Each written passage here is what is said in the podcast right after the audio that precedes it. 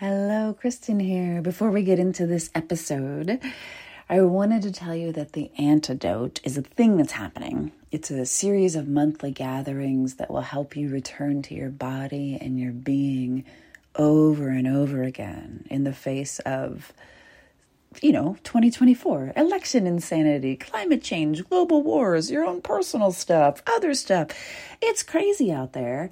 And it's easy to abandon yourself and freak out. The antidote is for bringing you home to yourself so that you can be safe in your being, even when the world outside of you feels objectively unsafe. And because everybody's marketing at you, and there's no reason for you to believe me, you can head to jointheantidote.com to grab a free recording of the first session that happened this week so you can feel it instead of thinking about it to see if it's a good match for you. That is jointheantidote.com. Scroll all the way down and you will see a place to pop your email address in and grab the recording. Hello, and welcome to this episode of That's What She Said. Today we have magical miracle return guest Beth Pickens, and she has described herself as a consultant for artists and art organizations um, her time spent working with so many artists is distilled into the most universal lessons possible in her new book, Make Your Art No Matter What, which has been described as the artist's way for the 21st century. Holy shit, that's a big deal. Okay, so her previous book, Your Art Will Save Your Life, was featured in That's What She Said podcast episode 178 back in 2018. So please check it out if you would like to hear more from her. I am so fucking stoked to reintroduce you to Beth Pickens. Hi, hello, welcome. Hello, I'm so happy to be here. Thanks for having me back. Of course, of course. Congratulations on the new book. It's no small thing to launch it during a worldwide pandemic and like hope for the best. yeah, totally. People have had books come out the past 13 months. We're all part of a particular club. Yeah, the like, well, I guess it's happening. yeah. Put your thing out into a void, see what happens. oh, the void. Yeah. Um, so is it okay to just like dive right in and ask you questions? Absolutely. Let's do I it. Have, I have so many questions. Um, the first one is I would just love to to get us all on the same page to share your definition of the word artist because um, I think it applies to almost all of my listeners. Um, mm, this, is, mm-hmm. this, is, from page 10. Um, quote, artists are people who make art. My deeper understanding is that artists are people who are profoundly compelled to make their creative work, and when they are distanced from their practice, their life quality suffers. Making their work, why am I crying? Making their work is a way to take care of themselves, communicate, process information, engage a spiritual interior, or strengthen their relationship to themselves and others. Um, what's fascinating is that I do not describe myself as an artist, but that makes me cry. mm. yeah if if that strikes something in you you might be an artist if that resonates as true for you then that might be true for you that that might be that might be a truth and and i i came to this understanding of, of my understanding of artists partially because I am not one. I do not have that deep compulse, that, that deep com- compulsion, that profound feeling that I need to make work in order to process things. And I really see how true that is for all of the artists in my life, my friends, my spouse, my clients that when they stop making their creative projects, whatever they are, they become unmoored and ungrounded and depressed and anxious, and they have a hard time feeling connected to themselves and other people. And as soon as they spend time back in a creative practice, they feel better. And so I really understood that for this kind of person, for an artist, they need this thing. Everybody in the world benefits from it. I benefit from making things, but an artist needs it. Yes. And you were so kind to give me space to stop crying. That's like the most horrifically vulnerable way to open I've ever experienced. And I'm going to keep it in there. Um. oh my God. I love it. I mean, what tears are so useful right now because I think so many so many of us just feel so emotionally stuck. There's just so much grief like stuck inside of us. And so when other people are emoting, it helps everybody else like have a little bit of movement on the inside. Well, so it's a generous you. thing to cry. Please cry. thank you. Um so I always defined artists as like Well, you just like it doesn't matter if you make art or not. That's not what makes you an artist. What makes you an artist is like you that's your full-time job and and then there are very specific requirements which i'm sure everyone has like and your work has to be at moma or and something else. Um, do you find that most artists limit their definition of the word artist to exclude themselves? Yeah i think that happens all the time because people get caught up in we get caught up in the cultural messages of what makes uh, somebody a real something or other. And for artists they can absorb these messages that a real artist enter definition here like you said has their work in mm-hmm. major institutions mm-hmm. makes all of their money from their work spends all their time doesn't have another job and the reality is most artists and when i say artists this is like a really useful big umbrella term that includes mm-hmm. people who make anything in any discernible or not discernible discipline, including writers, including people who work in all kinds of ways and materials. For artists, um, most of them don't make all or even some of their money from their art. They have all kinds of other jobs to make money. They have the work they do to support themselves financially. And then they have the work they do that is their life's work which is their their art and it's really great and wonderful as we work toward artists having more of their life spent in their creative practice and making more of their money but that doesn't happen for most people and it's not even necessarily a goal for everyone amazing i love it um, so if it's all right with you now that we have the definition of art uh, or and artists um, there are just three chapters that i thought i looked at all of them and like the one about death i was like oh I am tempted, but no, I wouldn't. If it's okay with you, I just wanted to focus on three chapters. Those are time, sure. asking, and fear. Absolutely. You know, like super easy, no stress topics that don't carry any emotional baggage. I thought it, would be, it would just be so simple. totally. Um, so the first one with time, um, it blew me away because it isn't my experience of time and so i wanted to dive into it further for my people who like they're like yes say more holy shit because i can't help you here people uh, so on page 20 you say quote expanses of unstructured time are the enemy of most artists end quote mm-hmm. can you say a bit more about unstructured time and what you see happening when artists get expanses of free time and then then what happens. Yeah yeah.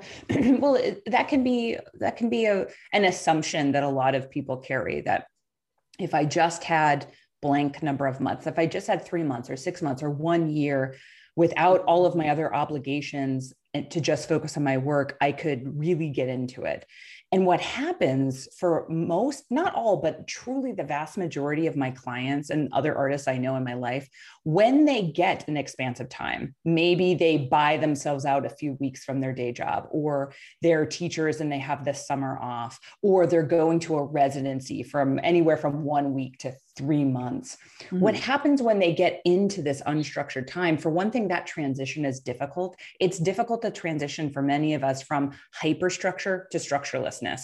And people can have a real uh, hard time creating a shape to the time for themselves. And that also, that pause when we get out of a routine it allows us to sort of feel whatever was simmering that we were keeping at bay through our busyness anxiety and depression and worry. Just sort of hmm. like the the the soup of our interior starts bubbling up because wherever we go there we are. Oh mm-hmm. there's my anxiety. It came with me to MacDowell. Or there's my depression. It creeped up whenever i wasn't busy anymore. So when when artists find themselves with a big amount of unstructured time number one, that transition can be challenging and it can heighten depression and anxiety. And suddenly they may feel like I don't deserve the time or I've already wasted it or it's over before it even began. That that those are messages I hear from people when they get to retreats quite often. So like time scarcity, but you have three whole months, but like it's not enough somehow. It's already over. Yes, it's oh. already over before it even started. I already squandered it. It's not enough. Yes, just a, oh. a oh. and sort of a, we get an upside down relationship to time. Yeah. And how do you advise clients to begin creating a structure or a set of structures that suit their needs when they're approaching any sort of unstructured time? I ask all of my clients, whether it's the weekend or a break or a retreat, that the first thing they do is actually just take a day or days off, actually not eh, actually have a boundary around a day or two that is not meant for work including their art practice to truly pause on the world of work, of productive work so they can rest that part of themselves. They can do anything else, anything else, but we have to actually have a transition. There has to be a beat going from what we were mm-hmm. doing into the next thing. And sometimes just a day can do that for people. Just resting the part of themselves that is a striver worker for a day can then ground them enough to begin the following day. But I think having a transitional method like a day off and then creating a shape, not necessarily a schedule. Some people really need a schedule, other people feel constrained by a schedule, but a shape, mm. a shape to the time. So, for example, these are the goals that a person is going to tend to over the course of a week. They're going to do something for their body, they're going to do something that um, engages their spiritual and emotional interior. They're going to do specific professional tasks like email and outreach and applications. But, but so we'll give them sort of a list of different parts of their life and practice that they'll touch over the course of a week rather than having kind of a hyper-structured day. And then we play around with schedules because sometimes it takes a little while to experiment to find out what works for different artists and writers. People have um, different ways of relating to time and work, and what worked two years ago might not work now. So sometimes it takes just a little bit of holding it lightly and experimenting. Oh, and I love the distinction between shape and schedule. Um, that seems really important because when people come to me and they need help structuring time, I always begin with schedule. And so shape is like, oh, that's a that's a more subtle creature. Right. And i'm a schedule queen. Like i want a schedule. And it, it's if it's in my calendar it exists. If it doesn't it doesn't exist in my world. Mm-hmm. even fun. Like i have to put in my calendar have like don't like do something fun then. You know it's all right. on the calendar. But for but for some people they feel quite constrained by that. So mm-hmm. i'll i'll use the word shape. Like what what can be a shape to your week rather than feeling like you have to adhere to something that feels unhappy for who you are Oh, that's so lovely, lovely. And you sort of talked about this already, but I just want to be like super awesomely like by the book, page 26, here it goes. In time tactics, time tactics, you dive into Abraham Joshua Heschel's concept that Judaism is actually a religion of time. Um, you say, quote, Shabbat, the 24 hour period from Friday sundown to Saturday sundown, creates an architecture of time. Rather than making things or places sacred, the tradition asks us to make time sacred. End quote. Oh, I love Judaism. This is my favorite thing about Judaism. I have many favorites, but I love this concept of an architecture of time rather than places or things being sacred or holy, that it is time that is. It's so good. It's just so good. I wanted to give a shout out to Heschel and a shout out to you for including it. Um, so, what do you typically find like changing or shifting once a client has started to implement this practice, whether it's Shabbat specifically or just having regular days off? Mm. They, I mean, everybody fights me on it. Yes. Everybody fights me on it. And they're like, I don't want to do this. And after they do it once, they're like, it was uncomfortable. It was mm-hmm. hard. I didn't like it. And I'm like, that's totally okay. You don't have to like it. Keep doing it. Just do it for like a month and then let's talk about it and you can hate it and you can curse me the whole time. And then once a person starts adhering to a routine of protecting one day a week from the world of paid work and their practice, they start to inevitably feel like they have more time, they have more energy, they mm. remember other parts of their life that are important and a priority. They, their, their perception and perspective shifts. And all we need is like a 2% pers- perspective shift for everything to feel different for a person and of course people get off track and then and after a while they'll be like oh my god i haven't i haven't taken a day off for a while. And then we just come back we just come back to it. We can always come back to it. But over and over again i know people don't want to do it and they'll fight me on it and they'll hate it and then they will grow to really need and respect they'll respect their need for the downtime to see how much it does for them in all parts of their life including their work life it's important for their work life whether it's paid day job or their practice or both, having a day off from that where they are forbidden from touching it makes the days that they're working better. It makes the work better. It really does. It's like we're not meant to work 24 7. That's strange. Well, and and what happens is we don't work better too. So I've definitely had times in my life when I was like transitioning from one job to another job, and and I've I worked like seven days a week for three months one time in my in my early 30s. I'll never forget it. And I lost my mind. I I couldn't remember. I, I wasn't working well. It's like some of those days maybe I was only working an hour or two at a time, but it felt like the whole day was work. So I I I when when artists are like, but I, can I just do like half an hour on Sunday? And I say, no, you cannot. you, you have to block off that day because what happens is even if you put a little bit of the job into the day, that day has been touched by work. It's like oil went into the water, mm. or rather, I know what it is. Easter egg dye went into the oil and vinegar, and the whole thing is cloudy now. You, we have to actually have that boundary. That boundary makes the days clearer for yourself, and that will change your interior. I love it. I love it. You say that um, it's that time is for engaging all the other selves they contain. Um, on page 27, you say, quote, they can tend to their bodies, relationships, homes, rest, leisure, and all else that becomes neglected through a week of living in late capitalism. By designating time each week for soul work and rest, we can connect to a spiritual interior that brings more meaning and joy to the rest of the week and the rest of our work. End quote. Oh, it sounds so good when you read it. Can you read the whole book to me? I'll be like, that sounds so smart. it's so good. That's why I got so excited that I just like exploded into tears when I got to talking to you because I was like, this is genius. Please, everyone, read this. sounds so good out of your mouth. You're articulating a lot of things that are like, oh, right. Because we're like, we tend to just let work take over. And then we're like, oh, but there are all these other things. And people are like, what will I do? Right. Um, well, we forget, e- even if we love jobs, like I love my job, I work for myself. I don't have some asshole boss. I work at home even before COVID. I, I mm-hmm. love what I do so much, and it's a job. The reason I do it primarily is for a paycheck. And so if I don't take time away from it, I will lose perspective and start to believe I live, I'm on the planet to work and earn money. And that is actually not my life's purpose. It enables me to have my life's purpose, all of the other things I'm supposed to do. So earning money gives me a life. I don't live to get money, you know, and, and if and if mm-hmm. I can put if I can put earning money and productive labor into its proper place, I can have it can stay right sized and not overtake my life. That's such a beautiful way of looking at it. And I too, when I ask my business coaching clients, like, when was the last time you had a day off? Or like two days off in a row? Mm-hmm. And then they're like, what? They hate me. And they're like, I'm never yes. get done again. This is terrible. I know they get so mad. They get so mad. And it's fine because I, I know what will happen when they do it. Once mm-hmm. they're done being mad and they just try it anyway, it, it works every time. Yeah. It's and I have to do it. I have to do it myself too. I mean, mm-hmm. this is I, I'm not exempt from these things. And sometimes I resent like, oh, I need to take time off, but I feel so busy and there's so many things I want to do. How will I get them all mm. done? And the thing is, when I take the rest, not to belabor the point, but when I take the rest, then I can actually do all the other things fresher and more efficiently and with a better attitude, dare I say? Yeah, it's, it gets really beautiful in there if you feel like you have enough time to do your work versus like, I have no time to do my work totally. ever, no matter what. Yeah, it's a very different perspective shift.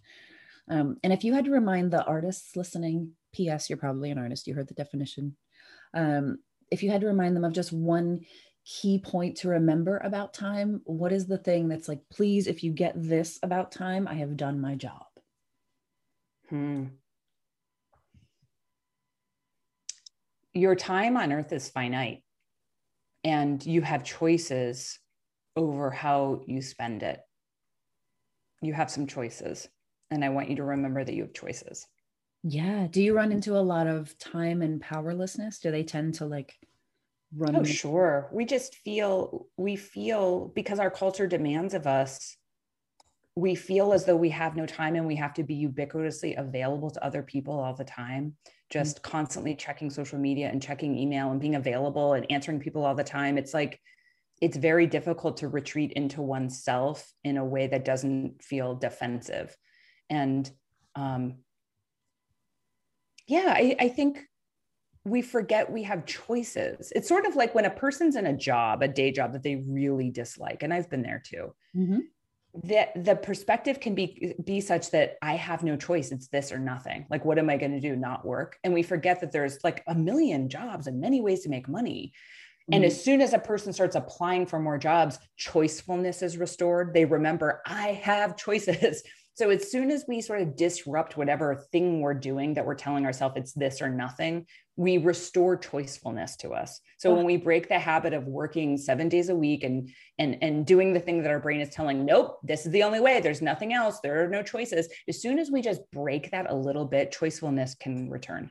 Yeah, is choicefulness a Beth Pickens word or a a word in the larger vocabulary? Because I love it. I'm it. sure. I mean, there's nothing new under the sun. So I'm sure I didn't invent it. We, we'll Google it. It's probably in the Urban Dictionary or something. I don't even know. but I, I, I, like to think about choicefulness, just the restoration of the our interior knowledge that, oh, yes, I have choices. I have other options. It doesn't have to be this thing that's making me miserable. Yeah, no, I love that because it can be very, very, very like it's A or it's B, and your brain is right. very much lying to you all the time with regards to it's A or it's B. That's it. Oh yeah, we get so rigid in our thinking. Me too. Just, everything becomes a binary, black or white. It's this or it's that. There are no other choices. you are done with choices now. awesome. So, um, I feel like going from choicefulness to fear feels like mm, that's where we're going to go next, guys. um, you address it so succinctly and with so little shame that I could spend the whole hour on like just this chapter. Um, but there's this part where you normalize fear. Um, and I feel like one of your gifts in the book, if I may compliment you, is that you just completely normalize everything that's going on inside of my head that I'm like, I'm fucking crazy. There is something wrong with me. And then I'm so glad perhaps I am not crazy. Perhaps I am just an artist. right. Yeah. Well, this is one of, I am so grateful for my counseling training. I got really good training when I was in graduate school. And one of the things it did for me, and I think for all of my peers who are also going through the same program, is that we understood that whatever was going on inside of any of us or any of our clients that made them feel ashamed is completely universal and normal. And as soon as mm. we just mm. shine a light on, oh, yeah, you're not alone in that. You're absolutely not alone in that that, it just makes it a little bit smaller and more manageable. It does. It does. And I love that you take us right into this loop on page, I don't know what page it is. 91 quote that's my very loud book 91 quote to be radically transparent I am afraid every single time I sit down to write this book. The fears are varied, but here's the constellation. What if I can't think of anything good to write? What if I can't think of anything to write at all? What if I write the wrong thing? What if my readers hate what I write? What if they take to the internet to lacerate my good name? What if my white privilege and racial bias keep me from writing anything meaningful for artists of color? What if I neglect artists who are outside my experience, such as parents, people younger or older than me, or undocumented artists? What if this is the last book I ever publish? What if it's too self helpy? What if it's not self helpy enough? What if I'm not smart enough? What if I can't do it perfectly on the first try? And what if that means I shouldn't do it at all? What if my advice isn't helpful? What if I am not good enough? Oh my God. Oh, yeah. You're you're in there. You get it. totally. I mean, every time I worked on the book, I had to first just acknowledge that, oh yeah, I feel I feel so afraid to do this. I'm like, I can't do it. Just like all of my clients do with their projects all the time. yeah, it's really beautiful though to open it up in a way that's like, this is exactly correct. This is not like you're doing it wrong or bad, or there's going to be some magical person who just writes books without ever thinking these thoughts. This is just like par.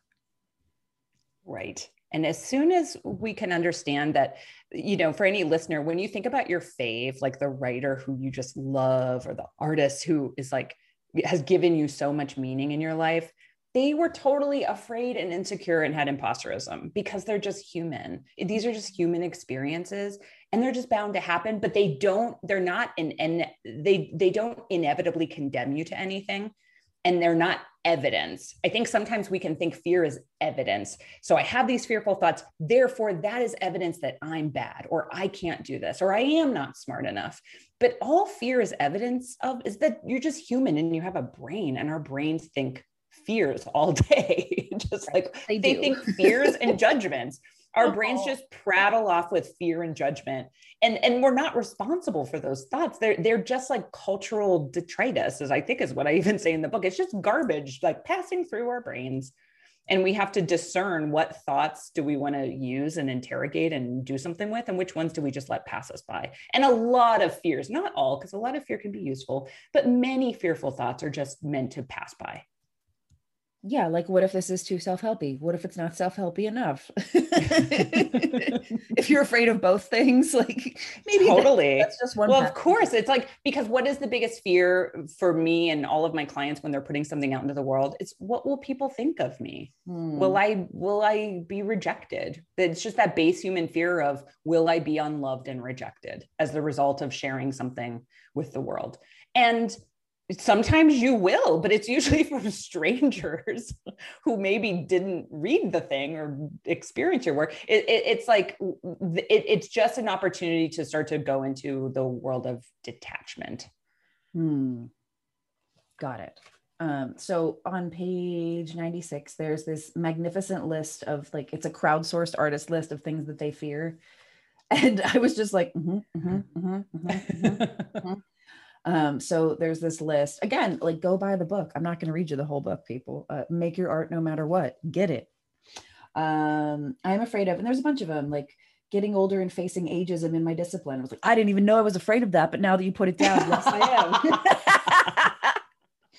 not living, now I'm afraid of that. right? Like not living up to my potential, being mediocre or making second rate work, being visible, being invisible, one and the same there somewhere. Like taking up space, receiving criticism, harming someone, dying alone and penniless. That's just like a standard one. Um, mm-hmm. I, I found it fascinating that these are just so, so, so, so common, but they torture us for all of our lives if we don't just admit, like, yep, yep, yep, yep, yep, mm-hmm. and yep. Um, yeah. So that leads us to the place where we talk about the three A's and what do we do with all of these fears that we definitely have. Yeah. I think I so I borrow the three A's awareness, acceptance, action from 12 step programs, which is it's these three A's are a useful tool for a lot of different experiences.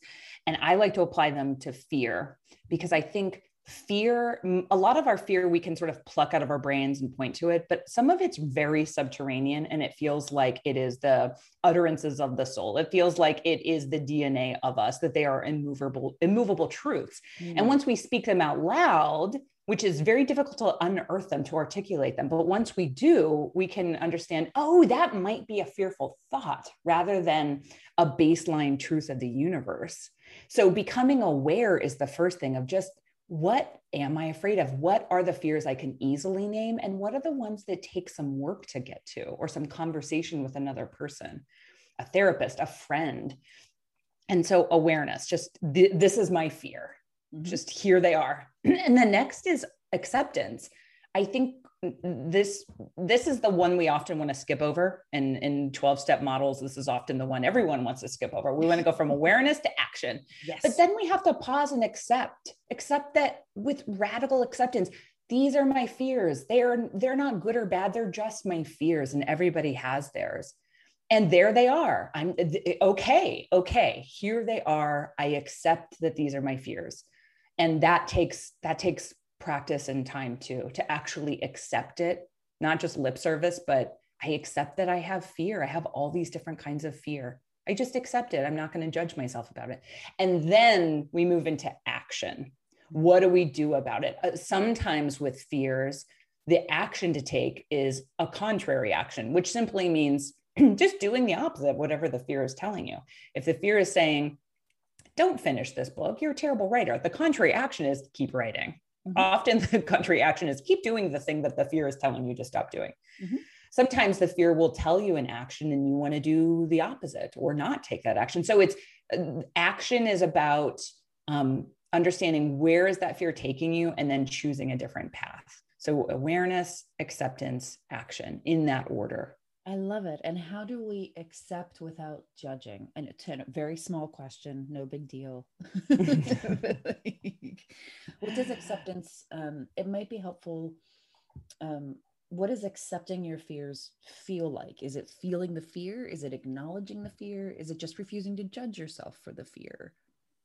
I think it's, I, I think if you wanted to put a, sort of a visual to it, it's, it's like smiling at each one of them. Mm. Like, there you are The fear that I'm not good enough. I see you. I'm mm-hmm. smiling at you. The fear that my my I'm not smart enough. The fear that people will hate the book. Just looking at each of them. Maybe it's writing it down. Maybe it's saying out loud. Maybe there's a ritual attached to it. But literally or figuratively smiling at each one. And that helps you non judgmentally accept that it just exists and it doesn't mean anything about your worth or value as a person. It simply means you're human. Awesome. I love it. Are there any patterns that you've noticed about fear as it relates to pandemic and artists? And would it be like the new stuff? Is it the same old shit but in a different package? Like, how is fear um, in your, especially in your practice, um, how is fear in playing into or playing alongside of pandemic? Mm.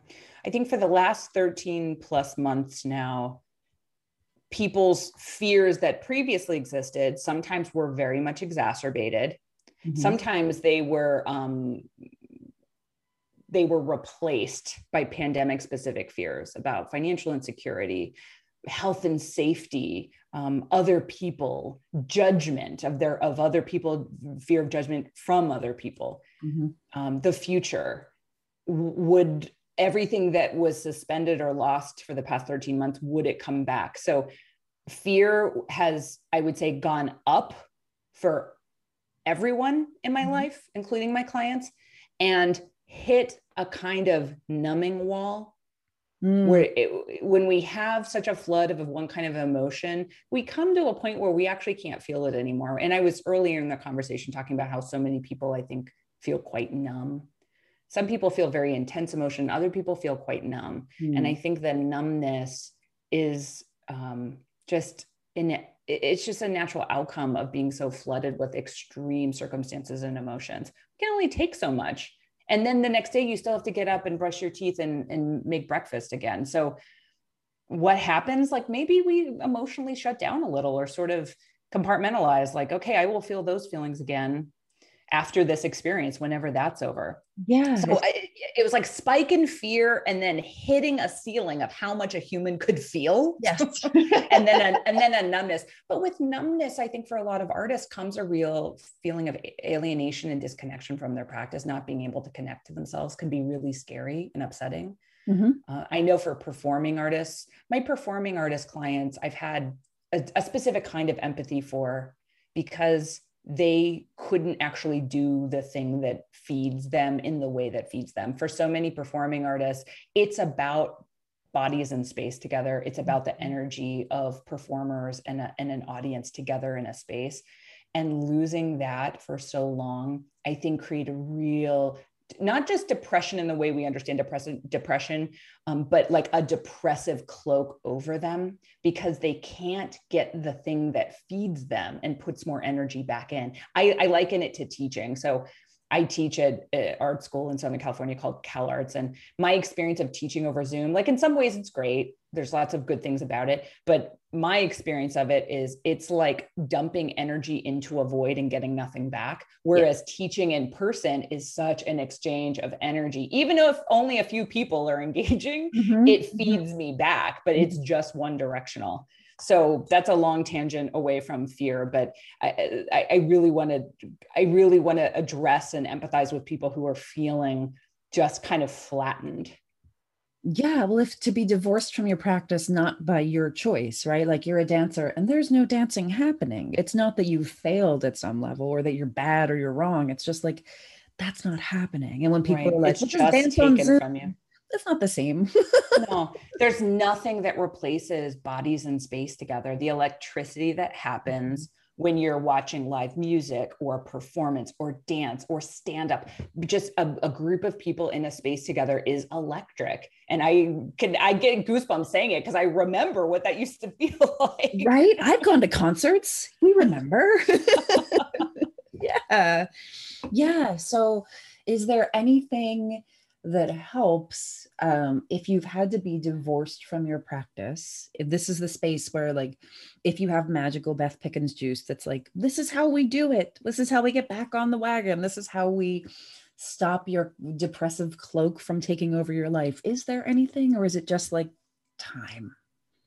I think I've encouraged all of my clients to however they could at different points in the past 13 months to be with somebody in person.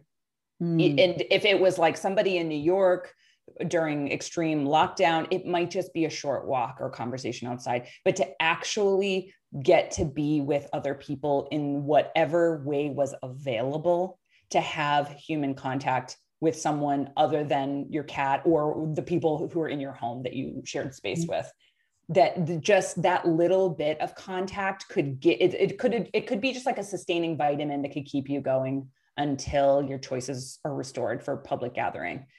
Um, and to find any other outlets for what's inside of you that is available. Hmm and for some performers they would make things and put them on the internet. And some of them like that other people tried it and hated it and didn't do that again. So it might be moving to writing or drawing or another form but like whatever was available and you had a willingness to do that is what I've pushed people toward. That stopping doing anything was not an option because when an artist stops making work, that was just going to exacerbate their experience of COVID if they stopped making any kind of work. But what we did was just take the pressure off that work to have to do something. Like the work doesn't have to go earn you money. It doesn't have to like launch into the world. It might be something that's even more personally important. Like it might just feed you until this is over uh, which is somehow never enough. That's always the like, well, that's not enough. I mean, I can't do that just because it feeds me. That's a what? right. Because yeah, that's what capitalism teaches us, right? Like if this doesn't earn me a wage, that hour is wasted, and I have mm-hmm. wasted my hour, right? and and but again, going back to when when we, if, I just take one day off, then I remember that every hour of the day doesn't have to be monetized. That's not what makes the hour a good hour. But I forget it if I don't mm-hmm. do that. mm-hmm. Mm-hmm. Amazing, amazing, amazing. So that is that feels like a good place to stop with fear, and then we're going to move on to what might be the hardest. There's a reason I put fear in the middle, um, which is asking. Ooh, um, yes. So tell me, magical Beth Pickens, why is every artist so afraid of asking for help? You know, this is the first chapter I wrote. This was the chapter that was actually in my book proposal that my mm. agent and I mm. used to to pitch to publishers mm-hmm. because it was the easiest thing. It was like the thing that I just dropped out of the sky. What do all my clients struggle with? Asking for anything. Mm-hmm. All and they all do. Not all in the same ways, but they all struggle with asking for a number of reasons. Some of them are socio-political we are socialized within particular identities to not to um, believe that we're not allowed to ask for anything that asking for help will burden someone else or it will indicate a weakness. And that for for me to be successful i have to have done everything by myself or um, i'm going to bother someone. So much of it for anyone who it has been socialized female for all or part of their lives we have been messaged that we are bothering people when we ask for anything. Excuse me, I'm could you give me CPR? I'm sorry to bother you, but I, am dying. You know, like we have internalized so many messages about we are supposed to help everyone and ask for nothing. That mm-hmm. is part of um, misogyny.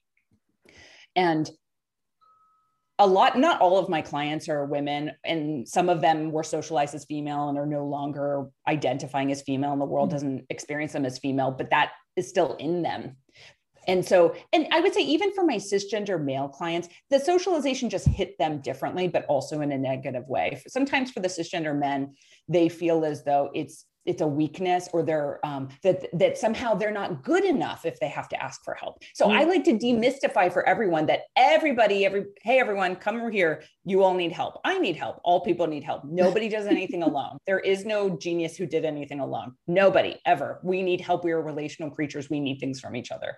You do not have to be solely responsible for yourself, like um, Grizzly Adams or something. We need help. And and in fact, when you start to practice asking for help and and and working through the discomfort of that you find that like sometimes you you like get what you need and you feel closer to the people who are helping you. And then you give back. It's like if if resources are a big ball of energy i want all of my clients to be giving to that energy ball and taking from it. It has to go both directions. We can't just take and we can't just give. It has to be reciprocal Mm-hmm, mm-hmm. And that's what built a strong community when people are giving and receiving from one another and not just one direction. but it is extremely hard to ask for things. And that is a daily practice. I give my clients homework, very specific homework around asking for things all the time. Awesome. Because on page 53, there's this brilliant list of why you're not asking. And I was like, this is basically a complete list of like um, some examples. Um, I'll just be bothering or annoying someone. What if I get what I need and then I don't finish my project or it's not good enough? Once I get one no, then I figure the rest will be no's too. So why bother asking anyone else? I don't know where to start. I don't want people to think I'm using them. People will think that I don't know what I'm doing. I'm nobody. Why would they help me? I'm afraid of being told no. Everyone else is succeeding without help. Um, there are a lot of them here, and I've been like, mm-hmm, mm-hmm, mm-hmm. mm-hmm. I've been through those places, the the like the tight places where you're like, I desperately need help, and also I'm going to ask no one. I'll just hope that someone notices that I need it. Right. Yes. Yes. if somebody notices and comes and helps me, then it was meant to be. yes, like someone should just appear on my door, like, "Hello, I am the help, like the help fairy," and I'm like, "Yes, right. I've been waiting yes. for you." but no one can read our minds. No one can read our minds. We have to actually say what we want and need, and that means we actually have to have to know that. Like, okay, so what do I want? What do I need? Yeah. And I thought it was so helpful when you went into um, describing a good ask as uh, clean, achievable, quantifiable, and well matched to the person you're asking. That was like, mm-hmm. oh, that's so helpful. Um, mm-hmm. Can you say more about those qualities of the ask, or maybe an example of an ask that's likely to be rejected, or one that's a little more mm-hmm. refined, mm-hmm. or whatever you'd like to say about that?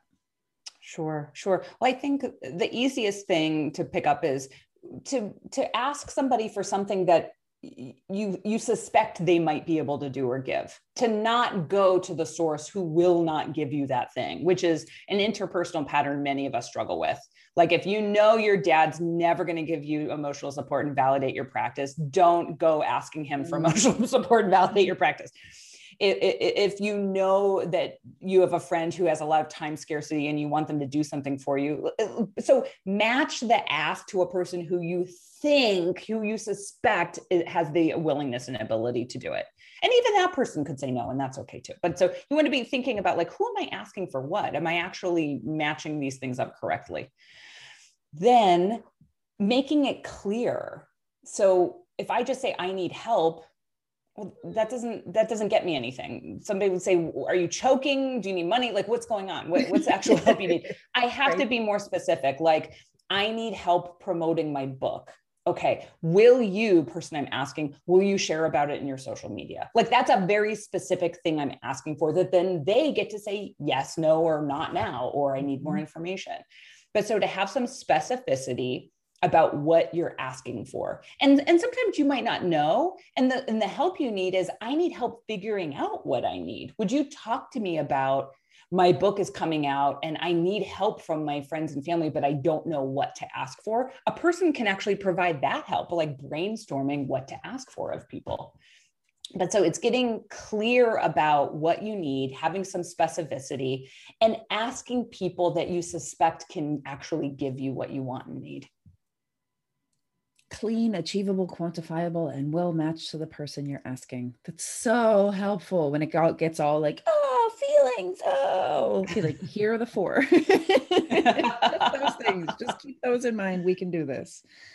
Um, what would you say is the absolute starting point for asking based on your experience with artists from so many parts of the world and uh, you might have already answered this in terms of like help me figure out what to ask for but is there something else that comes to mind like kind of a starter just like the very for somebody who's really like yes i have friend, to ask somebody yeah like your client is like curled into a ball because she mm-hmm. has to mm-hmm. ask this important industry professional that's for a favor and never mind that the industry professional is her best friend this is still like cataclysmic curled into a ball level right anxiety right. for yeah. those people the people that are like i can't ask for anything ever no matter what where do yeah. we we break the we break asking down into the tiniest minuscule pieces so for example when somebody has to send an email asking for something and they are absolutely petrified i will just ask them to write the email. They don't have to send it. They can send it to me. But mm-hmm. to just actually practice, I have written it. and then we can see and now are you willing to send it but sort of whatever task is at hand whatever thing that you want to ask for that you feel absolutely unwilling backing it up to what is just the next very small step that what's the movement you could make and still feel safe that's movement but it feels safe mm, so so helpful what's the movement you can make and still feel safe? I love it. And is there anything that you've noticed about asking as it relates to pandemic so asking is up asking is down asking is weird. Yeah. Well i think actually you know I, I wonder if you've ever read rebecca solnit's writing about communities that erupt and and she has a wonderful book called paradise built in hell I, am mm-hmm. pretty sure that's the precise name and mm-hmm. it's about the communities that emerge in disasters and the past 13 months in many ways has been a disaster for many people mm-hmm. um, and so i think what happens out of that is people become surprised at themselves and their community in their willingness and ability to take care of each other the mutual aid that has happened over the past 13 months is astonishing people's um, commitment to anti racist work and to working toward abolition has emerged during a pandemic and so many new people and communities. Um, sharing of resources, whether it is money or groceries or what's coming out of the garden or running errands for someone with a compromised immune system. I've seen so many examples of the public consciousness of understanding that mutual community care is how we all live and how we can thrive. And so I actually think th- asking might be something that feels more culturally available for more people right now because it was purely out of necessity. Mm, you have no choice. yes. At some level. You, we have to ask for help. When there was no toilet paper in, the, paper in the grocery store and you found that you didn't have any, you would have to ask someone for someone and someone would give it to you and then you'd say okay well what do i have that somebody else needs? And and that's how that's how that's how communities can really emerge in a new way during a disaster. That's really really beautiful. And then i wanted to talk about asking and there's just a paragraph in the book about it so i wanted to talk more about um, there's the like but what if they say yes? Oh and it's this little what, quiet whisper.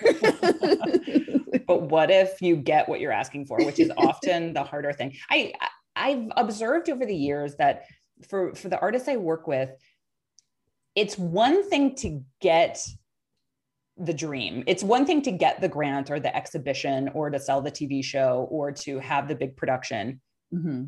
It's even harder internally for them to enjoy it. That is a much harder ask. And I think this is akin to this particular piece of the asking chapter of what happens when I get for what I'm asking for? What happens if they say yes? What if I get what I want and need? Then mm-hmm. what? Then it's a new level of risk and vulnerability. Then I have to do this thing, or then I have to get bigger, and then I have to show up, and then I have to sort of let myself grow and be seen. And that can be very frightening. So sometimes people's avoidance of asking for things or allowing things in their life to get bigger is their fear of what if it actually happens? Not what if I'm rejected, but what if it actually happens? What if I sell the book and then I have to write it? right? What if Netflix picks it up and then it's going to be on Netflix? Oh, Jesus. Yeah. Right. Exactly. Fascinating. And so, um, if there's anything that people are listening to and they're sort of in the spot of like, I don't ask for anything ever, I don't know where to start, I hate asking. Also, I'm afraid of succeeding, but I'm afraid of failing too. And it's month 13 of pandemic. Mm. Anything that addresses all of those. Super easy question. yeah. I think a nice, simple, gentle step is asking an artist in your life to just talk about your work together just to say, can we just talk as two artists? Tell me what's going on in your studio or in your practice, and I'll answer questions about mine. To just ask someone to be with you in this identity, to spend time together as two artists specifically, mm-hmm. which helps turn up the volume on that part of you. That's a, such a beautiful way to look at it. Um, and then, is that a place to talk about homework club, perhaps? Oh, sure. I homework. My homework club is very much and it's very much a natural offshoot of this book so this homework club is a it's a subscription club that artists pay $15 a month to become members and every month they get homework on a particular theme. They get a handout at the beginning of the month with very specific actions to take. There is a monthly workshop on different topics. So in May and June, we're actually doing a two part workshop on money and personal finance and our emotional relationship to money. Um, and then they are in account matched into accountability pods if they want. They don't have to be, but they're put into four artist pods to help give each other accountability and support and meeting goals. And there's a private secret Instagram account for Homework Club members where mostly I ask them to get off of Instagram. That's the main function of that is asking people to just being like, okay, you're here. Will you delete this for the next 48 hours and go work on your practice? And people are like, maybe, okay. Um, and then and some and some other fun things but it, it's it's really it's really fun. I love this club. I do this with my friend carolyn pennypacker riggs who's a brilliant artist and composer. And it was actually her idea that we create something and i was i was scared. I was like what? No one's going to want to do that. And she was like oh yes they will. And so she is my 100% partner in all things related to homework club but for it's for people who would like a little bit more structure and accountability built in their creative practice. That sounds like just about everyone I know as far as as far as artists and homework and handouts. And um yeah so please please please please check that out everyone. Um and then for some reason I I left this until the end. We will see. Um aside from those sort of three big ones so we moved through time we moved through fear we moved through asking um, and then there's this like capitalism is sort of like the the last remaining like that's a big one. Um, on page 35 you say quote an artist's central question when it comes to employment is my art plus making a living equals what the fuck? mm-hmm. This is not a paradox, but rather an equation that you may continually rework and resolve throughout your life. This is okay. It doesn't mean you never figured it out. Capitalism isn't something to figure out, it is something to navigate and live within while chipping away at its harmful effects and structures and finding strategies for usurping its rules. End quote. Do you have any rules um, for artists to help them usurp the rules of capitalism? Or, more interesting question, do you have any rules for usurping the rules of capitalism in your own life? I think valuing uh, valuing time over money and that sounds like a rich person's answer but so let me explain. Mm-hmm. it's not like i take 40 hours off a week and then i work for 1 hour. That's not what i'm saying. But rather shifting the meaning of each of these things. It's a lifelong relationship for me an ongoing thing to the world of money. I love money. I want money. Money can do lots of good things in my life and i love to give money away. I love to redistribute money. Money can do so much for so many people and money can be really really harmful. It's what we project onto it. And i want all of my clients to have all of the money. But first i want us to have a different foundation of why we're alive and what we're doing so that we can have our relationship to money be specific and right sized and so that money doesn't become an indicator of how we feel about ourselves on the inside. Mm. because the economic system we live in will tell us all the time that we're not doing enough and we're not good enough and we don't have enough. And so every day that I can get back to the emotional place of I have enough, I do enough, I am enough, then I'm usurping the cultural messaging of capitalism. And my and my money can kind of take back its rightful place in the world instead of it telling me who I am. So this is a lofty ask and it's certainly there's been times in my life when i was struggling too much to even be able to hear anything like that. Mm-hmm. but money is deeply emotional. And i think there are two separate pools of work that we have to do when it comes to the world of money and finance. One is our is working with our emotional behavioral and psychological relationship to money because it is so emotional. And the other is actually learning tactics of personal finance, actually learning things about money that maybe we never did in our adult lives and from our family of origin, actually learning about how to behave in a sane way with money so that we can reach our goals and have a financial life that we want. So, those are two distinct things that have to happen at the same time. And I think that also usurps the belief that capitalism would insert into us about money telling us our worth in the world. Yeah, I love I have enough, I do enough, I am enough. And if you're like, yep, all three of those are super easy for me, that, that's remarkable. Yeah, call us, tell us how. Right. it's a bit tricky in there. Um, is there anything else that you would like to like say, interject, just like take the floor and then I will make another pitch for your book and we can call it a day?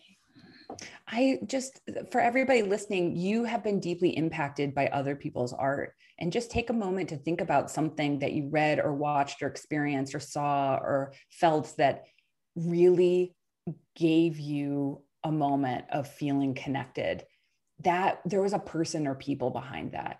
And they had to have the willingness to make the thing and then let it be in the world. And because of that, you had that experience, and you are going to do that for someone else when you make your work and let it be in the world. You're a part of this long continuum, this lineage. So please take up your place in it. Hmm. That's Beth Pickens, ladies and gentlemen. Um, the book is Make Your Art No Matter What Moving Beyond Creative Hurdles. It is available where the fuck ever books are sold. Please go buy a copy or 12 and join Homework Club is there and then um thank you so much for being here beth. That this has been so fun and amazing oh so great to talk to you all the time. You're such a generous reader of of books and so i love to get to talk to you. Well thank you thank you thank you. And uh, you can find again bethpickens.com go and get the book. And then you can email me about your thoughts about the book because i will be so happy to discuss this with you. And beth is probably a little busy right now